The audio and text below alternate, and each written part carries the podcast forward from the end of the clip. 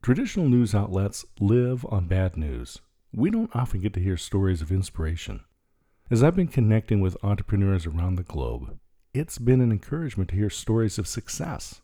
These have been either despite or because of the COVID 19 virus.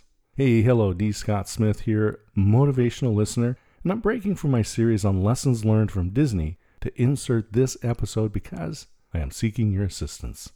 I hold a review at the end of each calendar quarter to review the previous three months and year to date and prepare for the next quarter. I've delayed this quarter's review because I've been gathering a few stories of success and have chosen to present those in this Q3 assessment. To that end, I'm asking that you help me. If you or a business you know has been thriving during the past six months, let me know. Let's share stories to offer hope and inspiration. Some people have been a bit shy about sharing their success when so many have been hit so hard with the response to the virus. Businesses that were labeled as non essential had to cease operations. Others could not pivot or change their business model quickly enough. I've heard sad stories.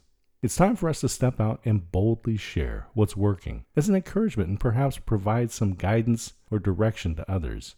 In this simple podcast episode, I only ask that you send me an email to scott at dscottsmith.com in response to this episode with stories of business success amid all this craziness. Feel free to pass on this message in my email to those you know who have proven that entrepreneurs are greater than a virus. Stay tuned for an announcement of the date and time for my third quarter review, filled with hope and inspiration. Again, send that email to scott at dscottsmith.com. Let's inspire each other. Hey, this is D. Scott Smith. Have a fabulous day. Cheers.